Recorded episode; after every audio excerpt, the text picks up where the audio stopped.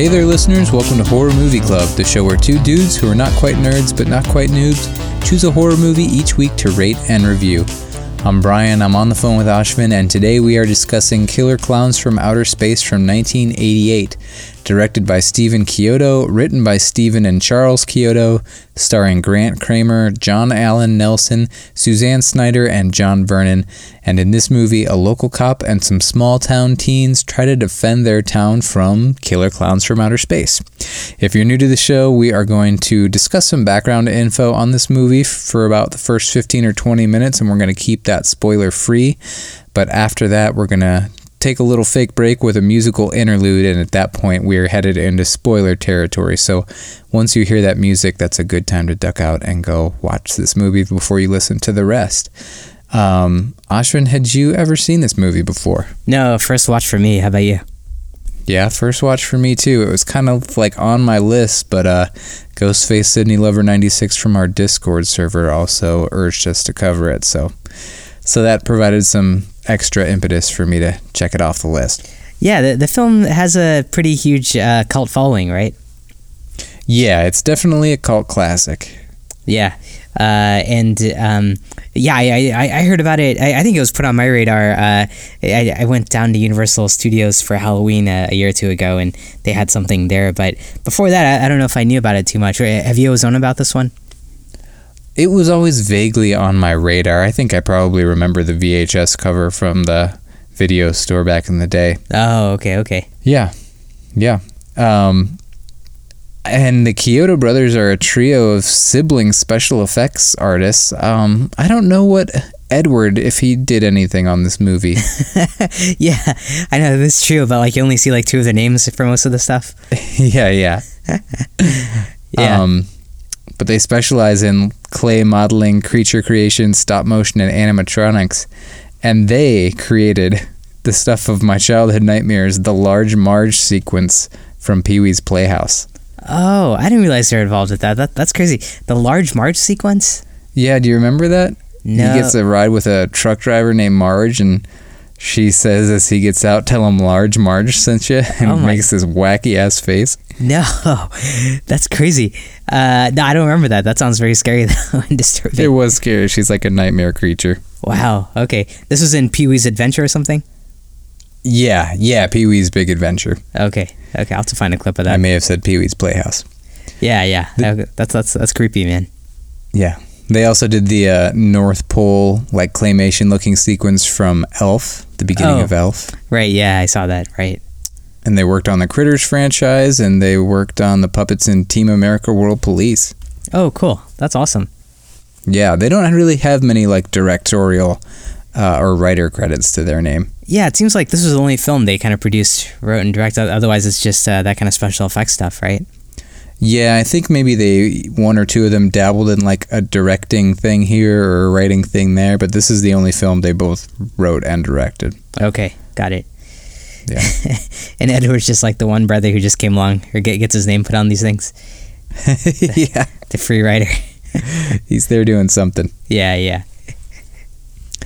Um, this had a budget of 1.8 million, but I didn't find a box office number anywhere. Did you? No, I was looking for that. Uh, yeah, because I'm wondering how big of a success it was. Uh, did that budget number seem high to you?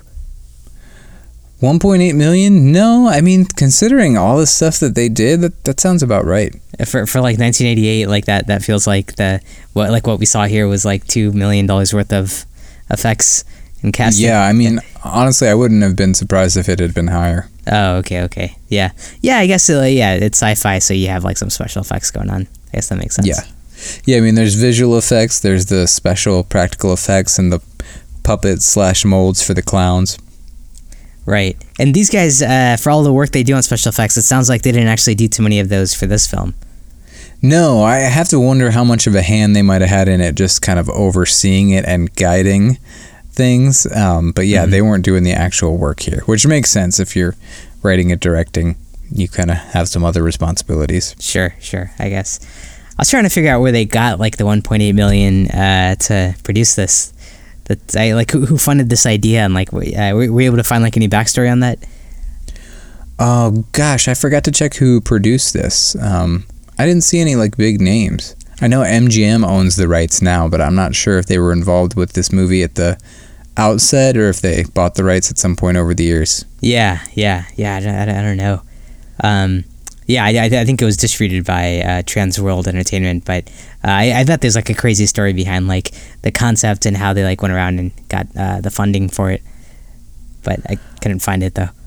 Mm, gotcha. Like you thought you had heard that, or you just assumed there would be a crazy story? I just assumed. I mean, like the, the concept is just so insane. But I guess uh, I guess you know what you're getting when you when you sign up for this film, right?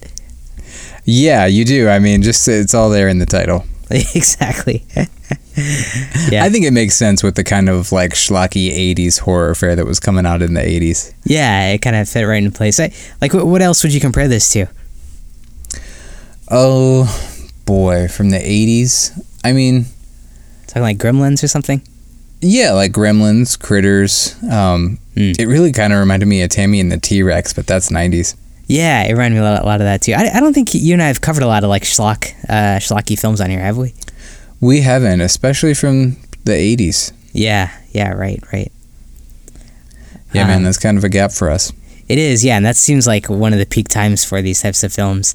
Uh, they're just uh, like, do you find it? Do you find it hard to rate uh, these films like uh, versus like other films we watch? I mean, it's a whole like different set of criteria, almost, right?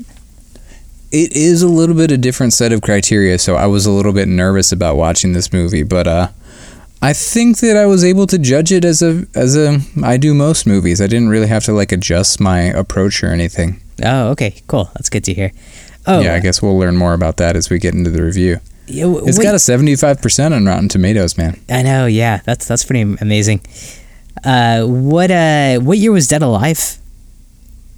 Uh, that was nineteen ninety two, I want to say, Oh, okay. somewhere around there. Okay, also early '90s. Yeah, I, I, I kind of saw a lot of similarities uh, with that type of genre as well. Yeah, it's kind of like an Evil Dead, Evil Dead Two Reanimator type thing, but Sure. less uh, horror and more zany. Yeah, yeah, definitely more zany. Yeah. Did you recognize any of these actors? Uh, only, uh, well, I recognize one, and the other one, uh, that was funny. Uh, John Vernon, uh, it was great to see him. You recognize that guy? I do, yeah, and he uh, his reveal is in our um, Ohio connection, so maybe we'll we'll dangle that out Okay. there. But uh, I recognize Suzanne Snyder from Weird Science. Oh, I thought you were gonna say from Seinfeld. Oh yeah, oh that's in the Ohio connection too. Look at you oh man, stepping all over Alex's feet. yeah, damn, she's she's in Weird Science too.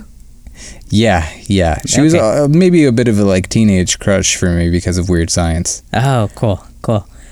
Uh, She's yeah, also in Return of the Living Dead too. right. Yeah, I saw she had that un- under her belt too. Yeah, she, uh, g- great to see her on screen. Um, did you recognize anybody else?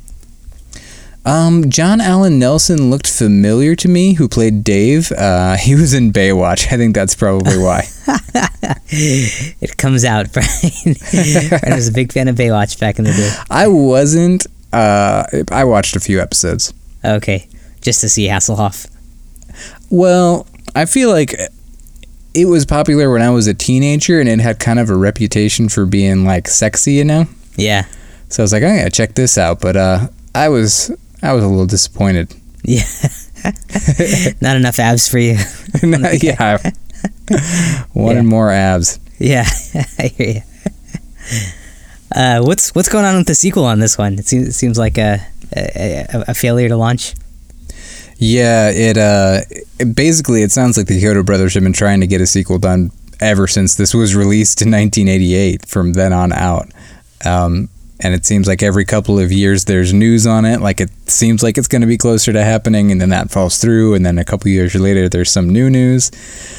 Um, but the latest is the MGM owns the rights, but it sounds like the Chiodos are trying to talk to Netflix about the sequel. I don't know if Oh. that means they would have Netflix buy the rights from MGM. Yeah. And I've seen mention of them wanting to do a sequel as like a TV show, Oh, okay.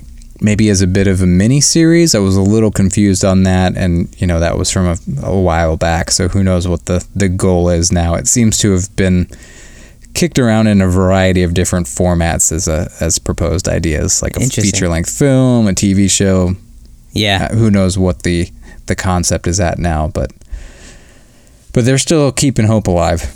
That's good. That's good, man. I, I find it very surprising that like in all these years there hasn't been some kind of follow up. Just uh, because it has that cult following and like clowns are kind of in or, or have been in and like the sci-fi angle, comedy angle of it just seems like so ripe for like some follow up. And it's it's very suspicious that like nothing has happened. You, you think just like maybe studio stuff going on and like it changing hands and ownership. Yeah, I think there's so much complexity there. It's not always just as simple as this is a good idea and it could make money, so let's do it. Yeah, yeah, you're right. A lot, a lot of hands in that pot. Yeah. Um, dude, going back to that budget and you finding it hard to believe that it was 1.8 million. That popcorn gun alone cost 7,000 to make, and it took six weeks to build. I know that's crazy. Uh, why why do you think that was so expensive? Is it that hard to shoot popcorn? Without crushing the popcorn, man? Isn't it just like a, a reverse vacuum cleaner? Uh, like a leaf blower, I think. what is that? right? Yeah, yeah, I guess so. But it also like looked awesome and zany. Yeah, yeah, it did. I thought all the guns kind of looked like uh, Nerf guns or something from back in the day. Yeah, a little bit, but better than that, man. You're, Yeah. you're underselling the quality of these guns. I guess, yeah, yeah, they were they're pretty zany looking. Um, yeah, zany is going to be the word of the day. Yeah, it is. Yeah, it's it's hilarious though. That was the most expensive part of this film.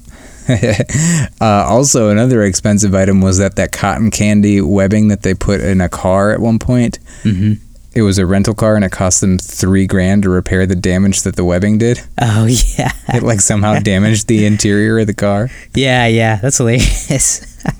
yeah, W- w- they, they had like two rental cars on the, on the set here, and like they, I think they like suffered damages for both of those, right? Yeah, And that, that's funny. yeah. I think they drove one off of a bridge. Yeah. yeah, I guess these things add up to that budget number. there you go, man. Yeah. That's funny. Um, there's not too much background info on this, though, man. I was really surprised. I thought there'd be like so much more, but yeah, you're right. It, it's kind of thin. It is a little bit thin for how uh, it seems like this is such a cult classic. You think somebody would have spent like days typing up a Wikipedia page that was like Right. hours long. Right. Yeah. Yeah. Yeah. I mean, I even found this article like the ten things to know about this film, and uh, I, th- I think we already like all of them anyway. So yeah, Cool, cool. Well, then, should we move on to the Ohio Connection? let's do it. All right. So, as always, our Ohio Connection is done by Alex from the Jukebox Bar and restaurant in Cleveland, Ohio. Uh, I need to check with him. They might be open on their back patio. Yeah. Um, know. Yeah, so Alex connects every movie to our, our home state of Ohio for us. And Alex says Killer Clowns from Outer Space is a sci fi horror comedy from the late 80s. It is remembered for its use of practical effects and a multitude of clown masks. The cast features familiar faces, including Suzanne Snyder as Debbie, who many will remember from her two appearances on Seinfeld. First as a neo Nazi in The Limo, and second as Poppy's daughter and Jerry's girlfriend in The Pie. One other memorable face is that of actor John Vernon, who plays the role of Deputy Curtis Mooney. Vernon is known to most as Dean Wormer, the main antagonist in National Lampoon's Animal House, a legendary comedy from the late 70s written by Harold Ramis, Chris Miller, and Douglas Kenney. In the mid 50s, Douglas Kenney attended Gilmour Academy in Gates Mills, Ohio. Wow. Nice. Look at that. Are you Yeah. familiar with Gilmour Academy? No. No. Uh, are you? I remember in like seventh or eighth grade, we got a new kid who was from Gilmour Academy, and he was so prim and proper, it was like awkward. Wow. Damn. What? What? Uh, do you know which part of Ohio that's in? Gates Mills, but I don't know where exactly that is. Yeah, I've never even heard of that uh, town. Yeah. Interesting. Yeah, it seems like a. My impression was always that it was a pretty prestigious and expensive place. Yeah, it sounds like it if, if the kids come in there pretty prim and proper. Yeah. That's good. Uh, hey, what? One last question for you. Uh, clowns and uh, like clown films. Uh, do you find clowns scary? Oh, this is a good a good topic to discuss. I think so. I'm not like abnormally scary, but I'm sure I think they're perfect fodder for a horror movie. How about you? Yeah, I agree. I, I, I like like how they can be like silly, but like combine the the scariness with them. And uh, yeah, I just feel like Pennywise and uh, uh, that guy Art the clown. Uh, you, you've you've got some really great like clown villains, right, in horror films. Yeah, yeah. Yeah. Mostly those two, though. I mean, there aren't that many more, even though it seems so prevalent, right? There's, That's true. There's it. There's, I mean, there's Pennywise. There's Art the Clown. There's uh, that clown from season four of American Horror Story. Mm-hmm. People talk about the clown in Poltergeist, but that's not really that big of a part of that movie. Right. Yeah, that's just like one scene. Yep. Yeah, you think there'd be more? I know for like the the buzz people make about it and the reputation clowns have uh, as like yeah, it was being in scary films. It, there aren't like too many, I guess. Which, which that's that's a good point. Yeah, I think there are a couple more I can't place or remember the names of, but I mean, it seems so much so prominent, but there aren't that many Yeah. other big names that I know of. Right. Right. But And then who knows? People might be shouting at us. Yeah, I mean, I, I know there's like at least ten films out there, and like I, I haven't heard of most of them. But uh, then there was that whole thing a few years ago, right, where like clowns were randomly being spotted. I, I think that's like really scary, like to see a random clown outside. That is terrifying. Yeah, I think most of those were just like people being weirdos or trying to promote like independent movies, but Mm. there were a couple that that led to some violence. Yeah, yeah. If I saw a clown, it would lead to some violence for sure. yeah, I'd like to see that. yeah. I mean, how, how are you supposed to react when you see a clown, and, and, and like especially like just in the middle of the day or like in a random place? I don't, I don't. That's kind of not not a normal thing, right? no, no. So you just like do a sprint and tackle. I think so. Doesn't that just seem natural? if you see a clown, I think you're supposed to jump on it. yeah. Cool. All right. Um, wait, you know, before we go, I also want to mention, in case you haven't heard us say it already, listeners, we do have some merchandise available. We've got a coaster set on from Amy May Pop Art. You can find that at Etsy.com by searching Amy May Pop Art. Uh, just search for the Horror Movie Club coaster set, and if you enter the code Movie Club all caps when you go to checkout, you will get a discount on that. And uh, it's got one coaster that's our logo and four coasters that are some of our favorite horror movie characters. So go check that out. I know a couple of you have bought those, and I, I think they look really awesome. I have them as well, and I love them. Yeah, they're really Um, yeah. So go check that out. And then, Ashwin, are you ready to uh, move forward and walk through the plot and start spoiling some stuff? Yeah, let's do it. Okay, let's do that. But do you mind holding on one second? I just had popcorn before we started recording, and I've got some stuck in my teeth. It's Oh, bothering okay. me like a lot for some reason. Yeah, that's the worst. All right, Okay. All right, I'll be right back. sure.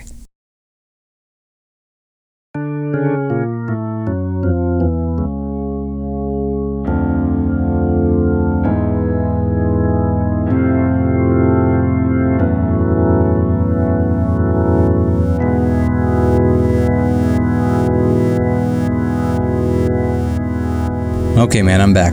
Hey, you got all the popcorn out? Yeah, I'm glad I did because it was like uh, turning into an alien clown larva. So Oh, God. glad I nipped that one in the bud. yeah, yeah, I know. That would have been kind of weird having that coming out of your mouth. Like a uh, xenomorph situation. Yeah. that was really creative to see what they can do with popcorn in this. Dude, that I, mean, I think we'll. T- I'd like to talk more about that. There's a lot of creativity. This this movie is not short on creativity for yeah, sure. yeah, you had to give them that for sure. Yeah. Um. So the movie begins with the credits and a punk rock theme song made just for this movie by a band called the Dickies. Uh, with some you- silly lyrics about killer clowns from outer space. Yeah, did you like that song? I, yeah, I did because I was just like, okay, I know exactly what I'm getting into. Yeah, it really sets the stage. Yeah. I, I feel like more movies should do that, like have an opening song which has the uh, title of the film in it. Would it. Wouldn't that be a cool thing? Yeah, I mean, if it's aiming to be a campy movie, 100%. No reason not to. Yeah, you wouldn't have like liked to see that in like Hereditary or Midsommar. no, and The Shining. yeah. I, I don't know. I, I, I like that. It's like shows like real commitment. Like, well, we made a song specific for this movie, and here are the words. and here are the words. yeah. Uh, so, aside from the theme song, the movie begins with two young lovers at the quote top of the world, which is just that tropey place in movies and TV where people go to make out in their cars. Did your town have this growing up, Ashwin? It probably did, but no one ever told me about it. did, did yours? oh, you know, like people had some spots that they would go, but I don't remember like a spot where it was like that's where everybody goes. Yeah, that seems to be a big thing in like the '70s, '80s movies. This was like this hangout spot. Yeah, and it kind of seems like it defeats the purpose to have a spot where everyone goes, right? Yeah, Don't you want your own spot? right. And is that kind of weird? Like, well, you're you're like all parked next to each other and doing it. It's it's kind of is, is that kind of weird? It's a little awkward. Yeah, yeah, Although when you're young and you like, it's hard to get away from your parents. It just it'll happen anywhere. yeah. I guess you go anywhere. There's right? just people like making out next to each other at parties. Yeah, yeah. Movie theaters and stuff. Yeah, yeah. I guess that makes sense. Anywhere you can get it. Yep. Um, so our two of our main characters, Mike and Debbie, are here on a date, and they see some sort of crazy shooting star type thing fly over their heads and crash near them in the woods. They go to check it out and discover a giant circus tent. They enter the tent and see this pretty ornate and wacky interior uh, that seems like part circus tent, part funhouse vibe. And they stumble upon a giant a bunch of giant like punching bag looking things hanging there that are made out of cotton candy which leads to one of my favorite quotes from the movie as they start to believe that maybe something's not right about all of this. One of them says nobody stores cotton candy like this yeah. I know. Did you didn't believe that for a second? Like that's how cotton candy stored. i mean how many cotton candy storage facilities had they been in I know, right? I don't think I could have like said that with that much confidence. I said that with, like I think maybe there are very few people in the world that could I know, I know. Luckily, wait, who who said that? Was that uh, uh, which character said that? I can't remember if it was mike or debbie Oh, okay, okay. seems like a mike thing to say Sure, sure. He would be the one that would pretend to know about cotton candy.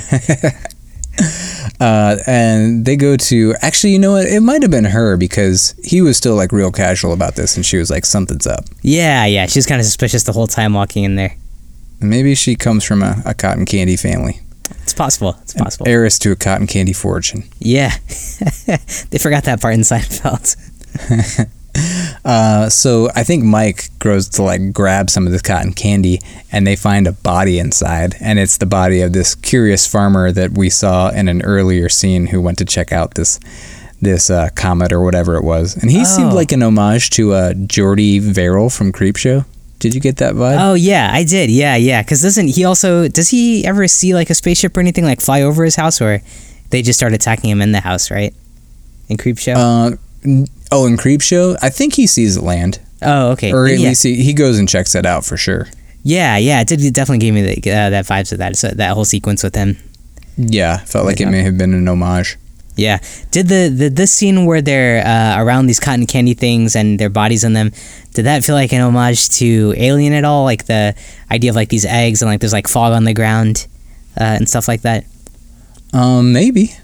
Oh, okay. I got I got some vibes there. I heard it was inspired a lot by the Invisible Body Snatchers though, so apparently that had some overlaps with this scene. Oh, okay, gotcha. The invasion of the body snatchers. You mean? Yeah, yeah. What did I say? The Invisible Body. Snatchers? yeah. yeah, exactly. Yeah. In some ways, they were. Yep. Um, so Mike and Debbie kind of freak out now, and they are seen by a couple of clowns in the circus tent who chase them out of the tent, and they fire popcorn at them from these wacky popcorn guns, and uh, one of them has a balloon animal dog that he puts on the ground, and then it becomes like a sentient tracking dog. and they Yeah. escape but they they get shot with this popcorn and it kind of sticks to their clothes and they seem to linger on the popcorn a bit um, as a bit of foreshadowing Right. It kind of like leaves a trail behind them as they're running too. yeah yeah Mhm. um, and kind of as we were talking about the creativity in this movie and stuff there's this screenwriting concept i've read about called sometimes it's called the promise of the premise or i've also heard it called premise delivery and it basically just means simply delivering what the audience came for like what was advertised to them based on the genre the title of the movie or the trailers for the movie like Yeah. what might they be expecting going into this and are you giving them that Sure. So I think as you go through the movie, you really see how they succeed as cap like in capturing like checking all the boxes about killer clowns from outer space. Like Yeah. killing, yes. Like doing all these wacky clown tricks and stereotypes, yes. Yeah. Is there some sci-fi spin to all their clown gadgetry because they're from outer space? Yes. Yeah, I mean, I, I definitely didn't have some of those boxes on my list, and I, I was surprised. Uh, like you're right, like they, they really went all the way and like committed to that idea. Yeah. So yeah, amazing. without like while still weaving it into a, a plot, you know. Yeah, exactly. that's that's a Um, feat. Yeah. Hey, I, I think like we've seen like two or three of the clowns now. What, did- what did you think of like their um, like the clowns themselves? I think they simultaneously look bad and good. What do Mhm. you think? Um, only the first part I thought they looked pretty bad. uh, they, when you say good, like do you mean like uh, like creepy good or like uh, like like a real clown or something? like silly. I mean, because you have to like take a step back and be like, okay, these aren't supposed to be actual clowns. They're just aliens that look like clowns. Yeah. and it's supposed to be silly. So in that sense, I think they look good, but I had to get used to it. The first clown I saw, I thought looked bad, and some of them looked Yeah. better than others. Yeah, some of them looked better, but they're not like uh, scary at all, though, right? No, not for the most part. Just like a little unsettling, maybe or something. Unsettling, sure, Yeah. Okay. sure.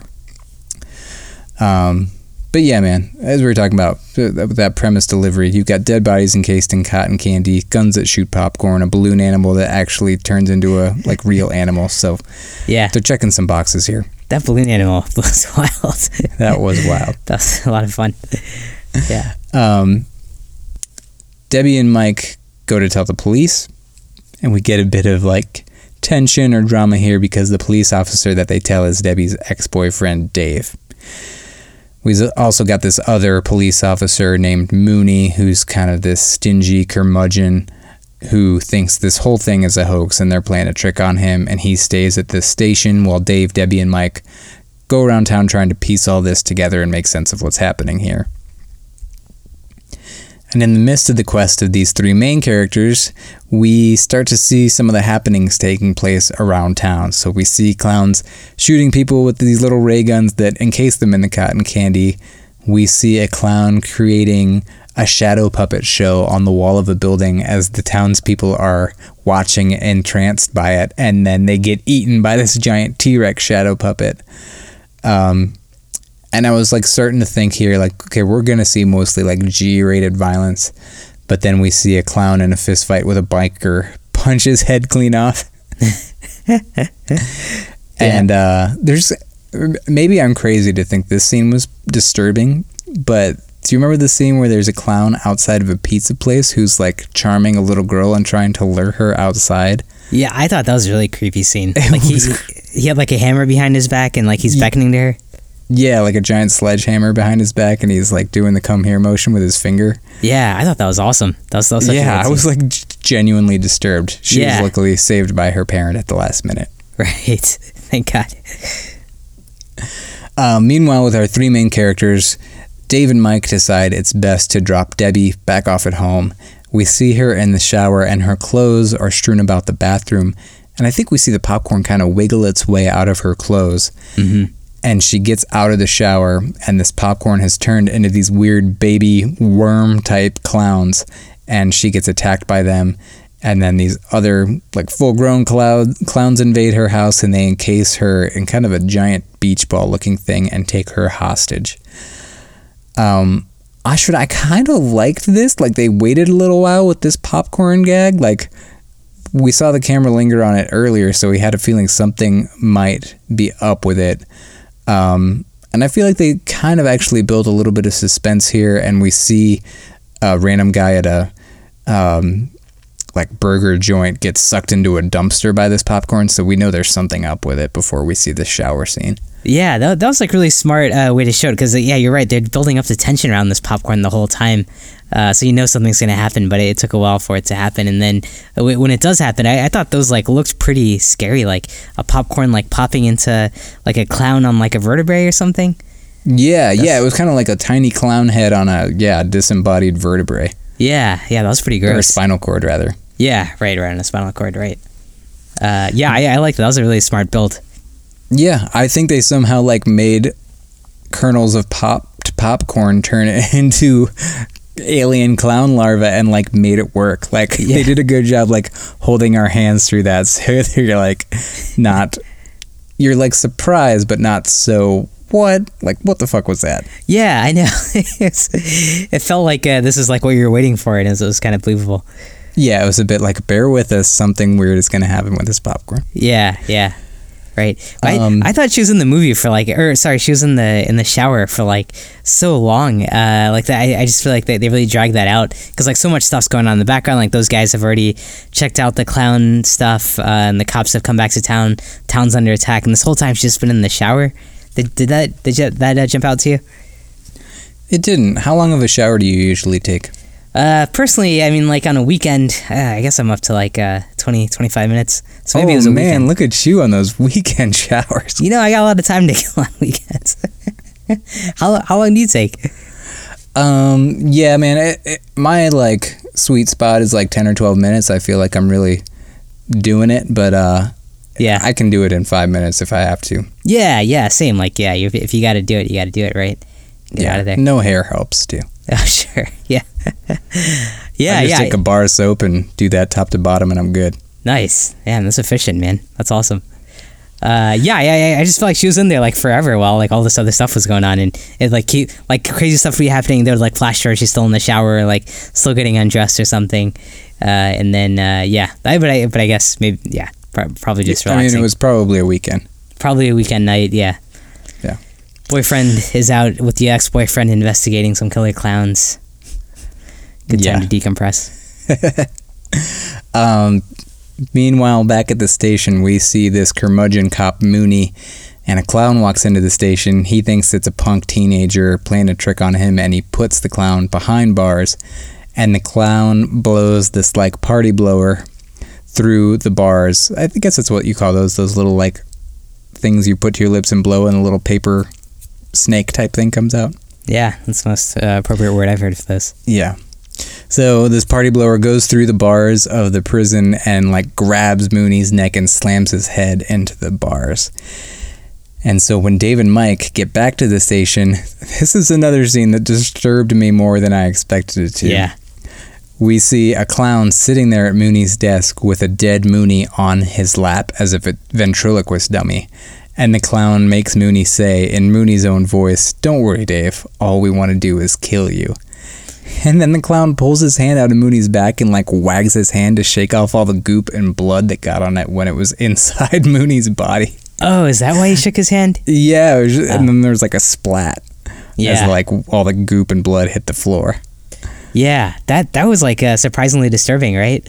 Yeah, it kind of was like an escalation. it was like, Yeah. all right, damn, killer clowns from outer space. I know, I know. So sometimes this film got pretty real. Yeah, I really liked that scene. How about you? I did too. That was one of my uh, standouts too. It, that one and then the, the little girl one that you mentioned earlier too. I, I thought those two were like pretty scary in a, in a film that like a lot of the stuff going on is just kind of wonky and uh, like fun. Uh, those, Yeah. those, those two were pretty shocking scenes. Agreed, man.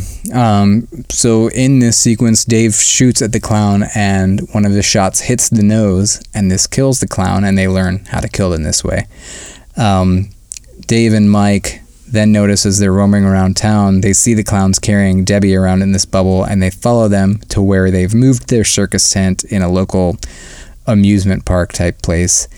And they enter the park in the circus tent and navigate a maze, like kind of like the whole like fun house. All the elements of a fun house are there. They have to like navigate through this fun house to find Debbie. And they're accompanied by two of Mike's friends, the Terenzi brothers, who were introduced earlier in the movie as kind of two zany comedic relief characters who've rented an ice cream truck to try to pick up chicks. Genius. Yeah, good. of course, as one does. Yeah, exactly. Um, Mike and Dave succeed in getting Debbie out of this bubble, but the clowns are in hot pursuit and they're suddenly surrounded, and a giant mega clown emerges and attacks them all. Dave, the police officer, tries to distract the clown while Mike and Debbie escape. Mike and Debbie do get out of the tent, and as they watch outside, they see the tent start to levitate into the air and blast off with Dave still inside. We cut back to Dave battling with this mega clown. The mega clown has Dave in its clutches and is moving him towards his mouth, and Dave rips off his badge from his chest, uses the sharp end of it to pop this clown's nose. The clown and the ship explode with this little kind of shuttle popping out and landing on the ground. And uh, as Mike and Debbie look on, the Terenzis and Dave, both assumed dead, emerge from this little shuttle alive and well. Uh, and that's that's how the movie ends. And they, they were originally supposed to die, right? But then they rewrote that because it had to be upbeat or something. Yeah, it didn't test well with audiences, so they they let the Terenzis live. Yeah, And I-. I- it's right. That would that would have totally, I think, changed the tone of the movie. Those guys Yeah. died. Um, I couldn't help but wonder if the Chiodo brothers kind of wrote the Terenzis as themselves. Oh, yeah, because those two are brothers, right? And uh, Yeah, and they, going you know, they're into clay figures and creatures, and yeah, that in itself is a bit zany to some. yeah, yeah, sure, sure, that makes sense.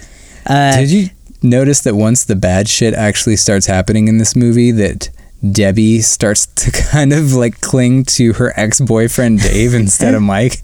totally. like in the last scene, Mike like kisses her head and smells her hair. Yeah, yeah. The other guy, her actual boyfriend Mike, is just like standing by cheering. Yeah, I know. That's kind of like a weird, uh, like, and like, don't don't they all three like kind of hug at the end? Yeah, yeah, Yeah. I couldn't help but be like, okay, like Debbie and Dave are, are like having moments, and Mike's just kind of like, Yeah. yeah, we're all doing it, aren't we, guys? we did it. yeah, yeah, and uh, yeah. I know. I think Dave's definitely worked himself back into that relationship. yeah, he really has. Yeah, that, that's an interesting dynamic. Which I, which which is why I thought he was gonna die because I mean that that was kind of a weird like trio. Like you have the ex boyfriend here who's trying to like you know win back the the girl's heart, but uh, having him die I thought would have made sense because then you're not left with that mess at the end. Yeah, exactly. But Yeah, there's a deleted scene of a threesome 25 minute shower, but that didn't test well with audiences either. I think so. Back to the shower but then in that scene, it's really kind of Debbie and Dave, and Mike is on his own again. He's on, on the other end of the tub. yeah. Oh, okay. So, uh, yeah, what did you think of this movie, man? Uh, yeah, I, I thought it was a lot of fun. Uh, I mean, obviously, like not very scary, but um, I was surprised to see those like few scenes where like they did like ramp it up. Um, wasn't crazy about like the clown effects or like the voice that the clowns would do, but I, I, I get like maybe the clowns aren't supposed to be that scary and are, are just more kind of goofy and there to provide context to like the mayhem that's like going on in the town. And uh, I actually really liked the characters. Surprisingly, I, I thought they were all like pretty believable, and their dialogue was great. And I loved like the the dynamics between Mike and uh, Dave, and then um, Dave and like the other uh, sheriff and stuff. So th- there were some interesting uh, friction points and like characters kind of getting along with each other and that kind of thing, which made it interesting. Um, so yeah, o- overall it was fun with like some uh, surprisingly good uh, scares here and there. But what, what did you think? I feel the same way, man. I really wasn't expecting anything scary about this movie, so I was pleasantly surprised when they there were two scenes that kind of got to me. Yeah, yeah. Um, and then yeah, like I said, what anything I was expecting from this movie was delivered in spades. Like I don't think they ever killed anybody. Maybe they did, but it felt like they never killed someone the same way twice. mm-hmm. And it was always some wacky clown shit. Like that was how they did it. There was no Yeah. shortage of clown gags. Um, Yeah. And kind of new creative ways to make a typical clown item kill somebody with some kind of a sci-fi spin to it. For sure, like things you'd never think of. Like somehow these guys just like uh, were able to hammer it all in for, uh, like yeah, somehow it's pretty impressive. Yeah, they packed it all in, and it didn't feel forced because the, like the bones of the movie were still kind of like an action adventure plot, right? Mm-hmm. Yeah, Um, and once things got moving, like I was a little. Um, it took a while. It took me a while to get into the movie, I guess, but a while being probably only like 15, 20 minutes, and then once things started really happening, the action just kind of kept moving, and I was into it the whole time. yeah, yeah. It's like really well paced. And it's a pretty short film too, right? So like an hour. yeah, yeah. seven, I think like. I think it was probably what an hour and a half ish on Uh, the nose. Yeah, may, maybe a little bit less, but yeah. I think it was even a little bit less. Yeah. Yep. Do you, did Oh. you uh, have any issue with it? Like, I think it would have been really easy for them to to make it scarier, like have the clown effects look scarier, or like even go more like the slasher vibe, where like uh, more kills that are like maybe more drawn out and more suspenseful. Uh, did you mind like not seeing any of that? Yeah, I was okay with that. And actually, on this topic of premise delivery, it was originally going to be titled Killer Clowns, but they changed it to Killer Klowns from Outer Space so that people wouldn't expect a slasher. Yeah, but you don't think it, being a slasher might have strengthened like the horror aspects of it? It would have, but that's just not the movie it was, man. It was a zany or a clown gadget filled romp. Yeah, yeah, yeah, yeah. You're right. It kind of like picked its tone and stuck with it. Um, yeah, it really did. It um and you know, it dipped into those creepy tones a couple of times, which I thought was a, a nice way to do it without like being confused about what it was. Sure. Yeah, yeah, it's- yeah. But yeah, Yeah. I suppose you could have had a couple of suspenseful kills, like, you know, like the shower mm-hmm. scene. They probably could have done something else with like teens at home who who get killed, and there were scenes like that, but, but they were played for more for comedic effect. Yeah, yeah, they hit the comedy angle pretty hard, and yeah, I think you're right. I think they were more about like being creative with their kills and like uh, uh, doing the clown uh, theme, sticking with that. Uh, did you? Wh- what did you think of like that final monster? Uh, I thought that was kind of a fun way to end things. Like, it looked okay, um, but it was it was a nice way to go bigger and and make the climax feel like a climax. How about you? Uh, yeah, yeah, it's cool. I mean, like, yeah, that was a, a good way to climax is just having uh, the biggest uh, one come at the end. Yeah. Uh, did uh, did that remind you of like uh, Dead Alive at all? Oh yeah, for sure. Yeah. Right? They they kind of have like that that the super version come at the end or something. Yeah, yeah, that's a good good uh, analogy. Yeah, yeah, and I, I think that last clown was like even played by one of the brothers who uh, were involved, right? Yeah, And- yeah. I think that was Charles in a suit. Yeah, yeah. I, I thought that one looked pretty cool. It did, yeah. And then they, they built like a whole miniature set, Yeah, yeah. Right. Was, that miniature ice cream truck and everything. Yeah, yeah. I thought, I thought that worked pretty well. Yeah. And was a weird little like side note too, where the Terenzi brothers hook up with these female clown aliens. Oh yeah, what was that? I didn't understand that. they like wake up in a ball pit, and, and then there's uh those like female clowns around them. Yeah, as they're all like weaving their way through the funhouse, they fall through a trapdoor into a ball pit, and there are two lady clowns with infl- like boobs that are inflating. actively inflating. yeah. yeah. And, they then- were earlier promised that if they came along, they'd meet Debbie's roommates. So they're like, "You must be Debbie's roommates." and then the next time you see them, they've got like the red lipstick all over them. Yeah, See, yeah. That reminded me of uh, Gremlins too. Yeah, same, same. That's like uh, where I remember that effect from. Yeah, That's funny. cool. Um, yeah, I'm trying to think what else I wanted to say about this movie. You liked you liked the characters. I thought they were fine. I wasn't like enthralled with them, but with a schlocky movie like this, I was just pleased that there were clear, clear main characters Yeah. with a clear goal. Yeah, and like they were different enough uh, where they each could- each kind of had like their personality. Yeah, and there is not one of these movies where there's like, like if it was an '80s slasher, there'd be like ten characters and you wouldn't be able to keep Yeah. track. There's, there's really three characters, four if you include Mooney, uh, six if you include the Terenzi brothers, who are kind of just one character. Right. So, I thought Yeah. that was all really well, uh, well planned out as far as the characters go. I agree. I thought they were like better than they needed to be. Like it, was surprising to see uh, like how, uh, yeah they, they they each kind of had their own personalities, which was great. Yeah. And we've talked about the clowniness in terms of their gadgets and the kills, but I also really liked the production design, like what the interior of the spaceship looks like, Yeah, yeah, and all the funhouse type settings. Uh, that was great and just kind of intriguing to me. It made me f- feel like I was a little kid watching this in the 80s. It- Oh, uh, sure. Like, I'm tempted to call it world building, but uh, you really kind of got the feel for this this That- spaceship yeah. as a setting. yeah, yeah. I know, I know. Uh, with like all these cotton candy like uh, th- things all around, and like ball machines, and like these doors that kind of slide open on one end and the other. Yeah, doors. were like opening a door that just leads to more tinier doors. And yeah.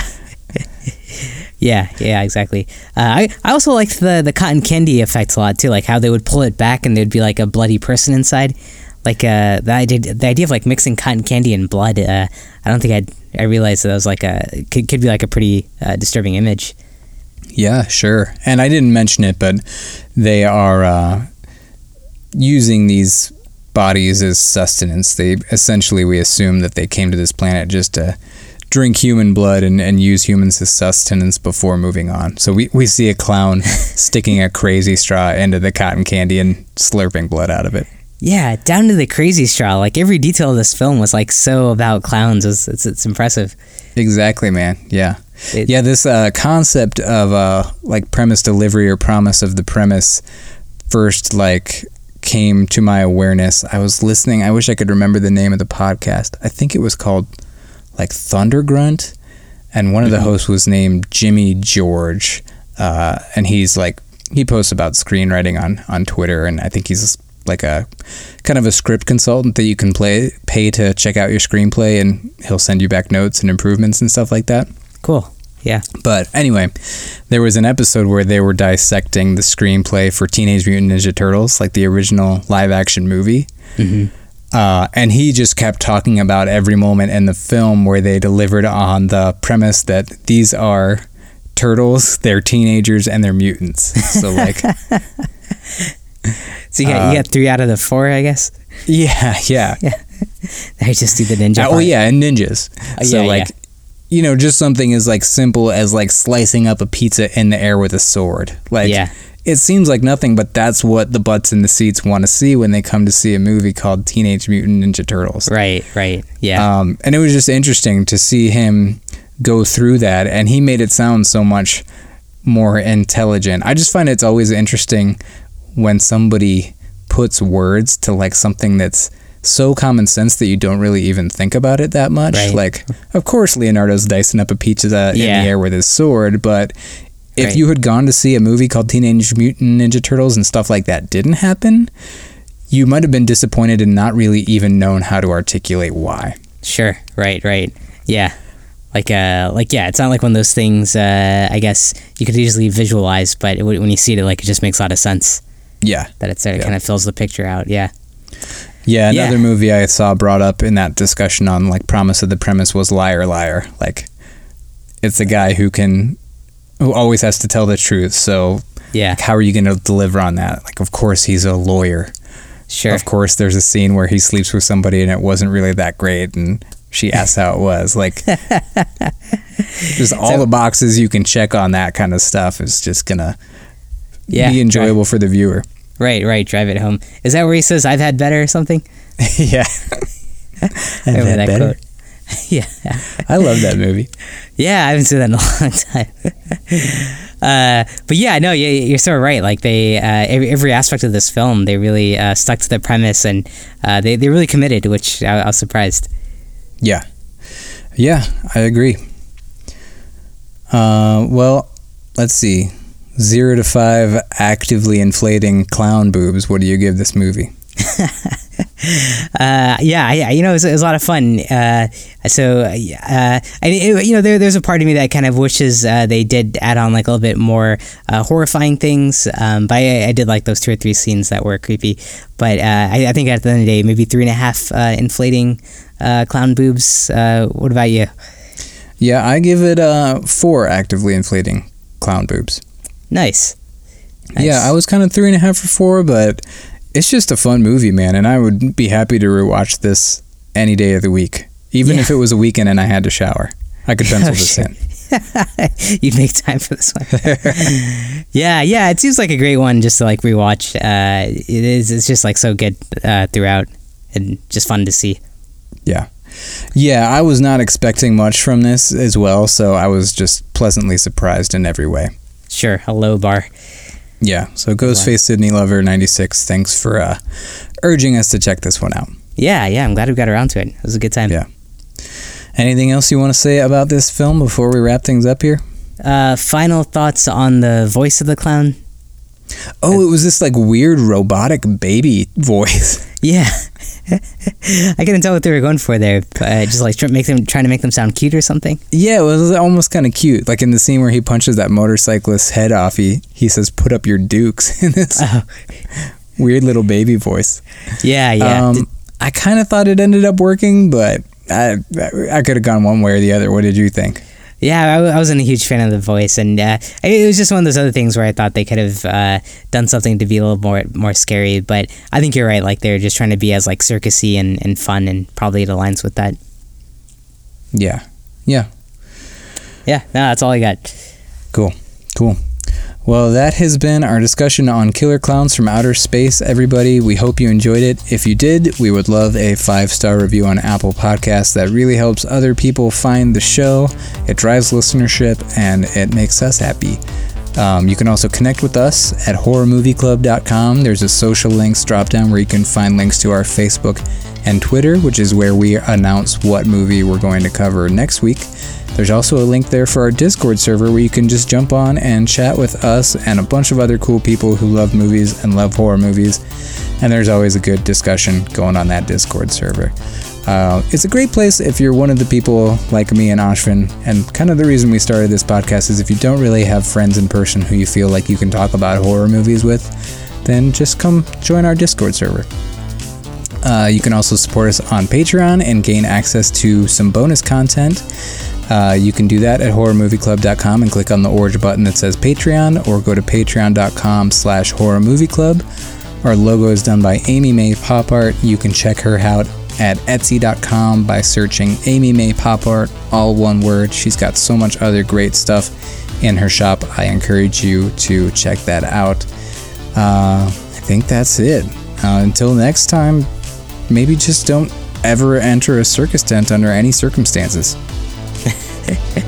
Yeah, there's really no good reason to ever go into No, one of those. no good things can happen even if outer space is not involved at all.